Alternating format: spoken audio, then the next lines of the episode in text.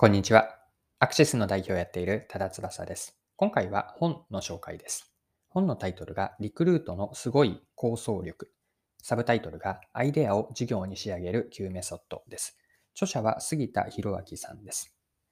この内容、今回の配信からわかることは、最初にこの本の概要について簡単にご紹介をして、後半がメインパートに入っていくんですが、特に学べたなと思ったことを3つに絞ってご紹介をします。3つとは、リボンモデル、2つ目が本質的な負。3つ目が圧倒的な当事者意識です。でリクルートの新規事業の作り方を興味深興味深く読めた本でした。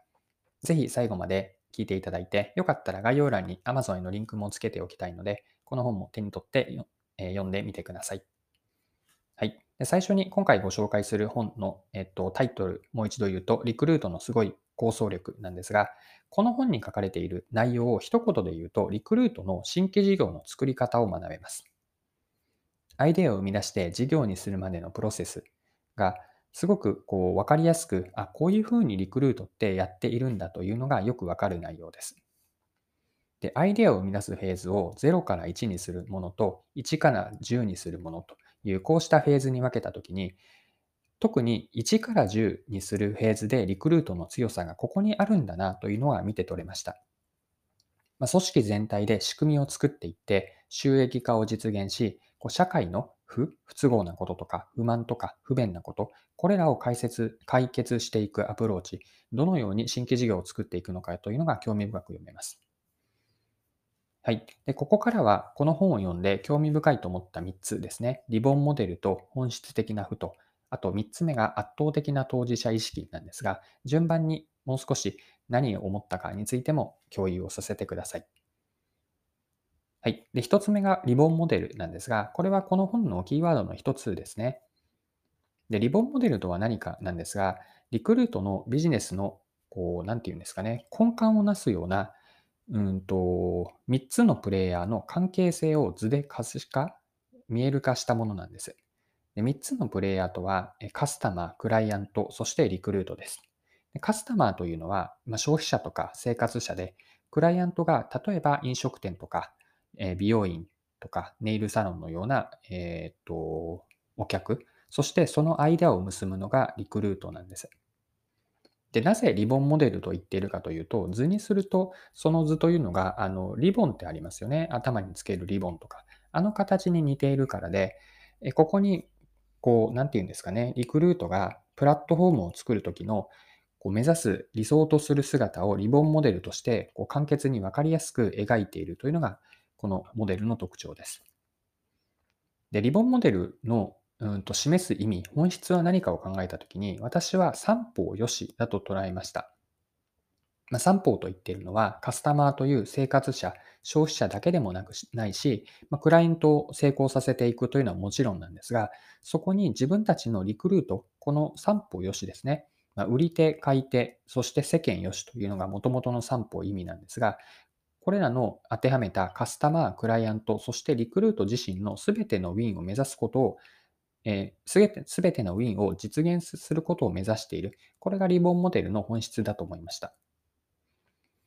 はい。で、次に思ったこと、興味深いと思ったことが本質的な負です。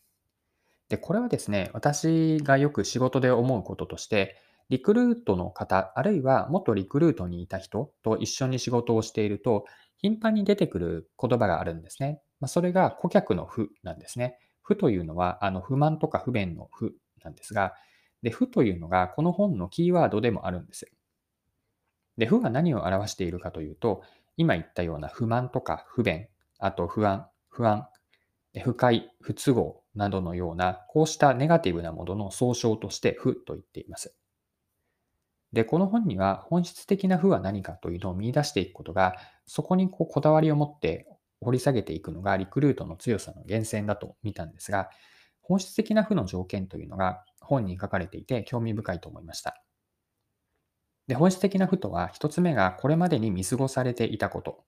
そして二つ目が、しかしお金を払ってでも解決したいと、実は世の中が求めていること。で、三つ目のポイントが、負を解決するビジネスが自分たちの収益化ができることです。まあ、このような見過ごされていたんだけれども、解決ニーズがお金を払ってでもそうしてほしいというクライアントであったりカスタマーのニーズがあって、それをリクルートが解決することによってビジネスとしてしっかりと収益につながること。これが本質的な負の条件の3つなんです。はい。では3つ目思ったことも共有をしますね。当事者意識です。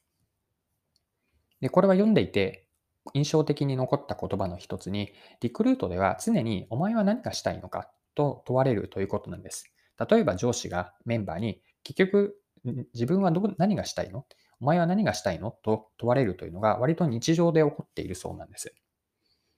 で、この質問が突きつけることは何かというと、自分ごとか、それも圧倒的と言えるような当事者意識をお前は持っているのか、こんな問いかけだと思ったんです。世界中の誰よりもこの負を解決して、高い、それぐらい高い熱量とこう圧倒的とも言えるような当事者意識から関係者を巻き込んで、アイデアからこうしっかりとビジネスにしていく。で、この本が、これが結局、なんていうんですかね、新規事業を立ち上げるときのこう源泉となるこうモチベーション、ドライバーだと思うんですね。で、この本にはそのドライバーとなるこうモチベーション、圧倒的な当事者意識があって、かつそれを俗人的な方法で新規事業を作っていくのではなくて、新規事業を進めていく、作っていく仕組みがこうプロセスとしてうんと詳しく書かれているんです。でただしなんですが、こうした仕組みを頭で分かっている、知っているからといって、本当にそれをやりきれるかどうか、実現できるかということは保証はされていなくて、仕組みの知識だけではなくて、最後までやり抜くという実行力、うん、やり抜く維持力があって、その源泉になっているのは、誰よりもその負を解決したいと自分が、えっと、新規事業の担当者である自分が思っていて、高い熱量とか圧倒的とも言えるような当事者意識があるかどうか、これはすごくこの本から改めて自分にも向けられた問いで問われたことだと感じました。はい、そろそろクロージングです。今回は書評でしたね。タイトルがリクルートのすごい構想力。アイデアを事業に仕上げる Q メソッドでした。で最後に内容をまとめておきます。でこの本はリクルートの新規事業を作る方法を学べる本ですごく体系立てて、組織で仕組みを作って、新規事業から収益を、え達成し、社会の負を解決していく方法が9つの方法、9つのメソッドから学べます。中でも特に印象深かったこと、今回ご紹介したんですが、リボンモデルという三方よしの考え方、また本質的な負をどれだけ捉えて、そこを解決したいと思えるかどうか。あとは圧倒的な当事者意識ですね。負を解決すること。結局のところ自分は何をしたいのかと問われたときに、こうこうこうしたいと答えられるだけの、うんと、掘り下げができていることや、誰よりもこの負を解決したいと思う熱量、圧倒的な当事者意識からビジネスを作っていくことの重要性を思わされました。はい。今回も貴重なお時間を使って最後までお付き合いいただきありがとうございました。これからも配信は続けていくので、よかったら次回もぜひよろしくお願いします。それでは今日も素敵な一日にしていきましょう。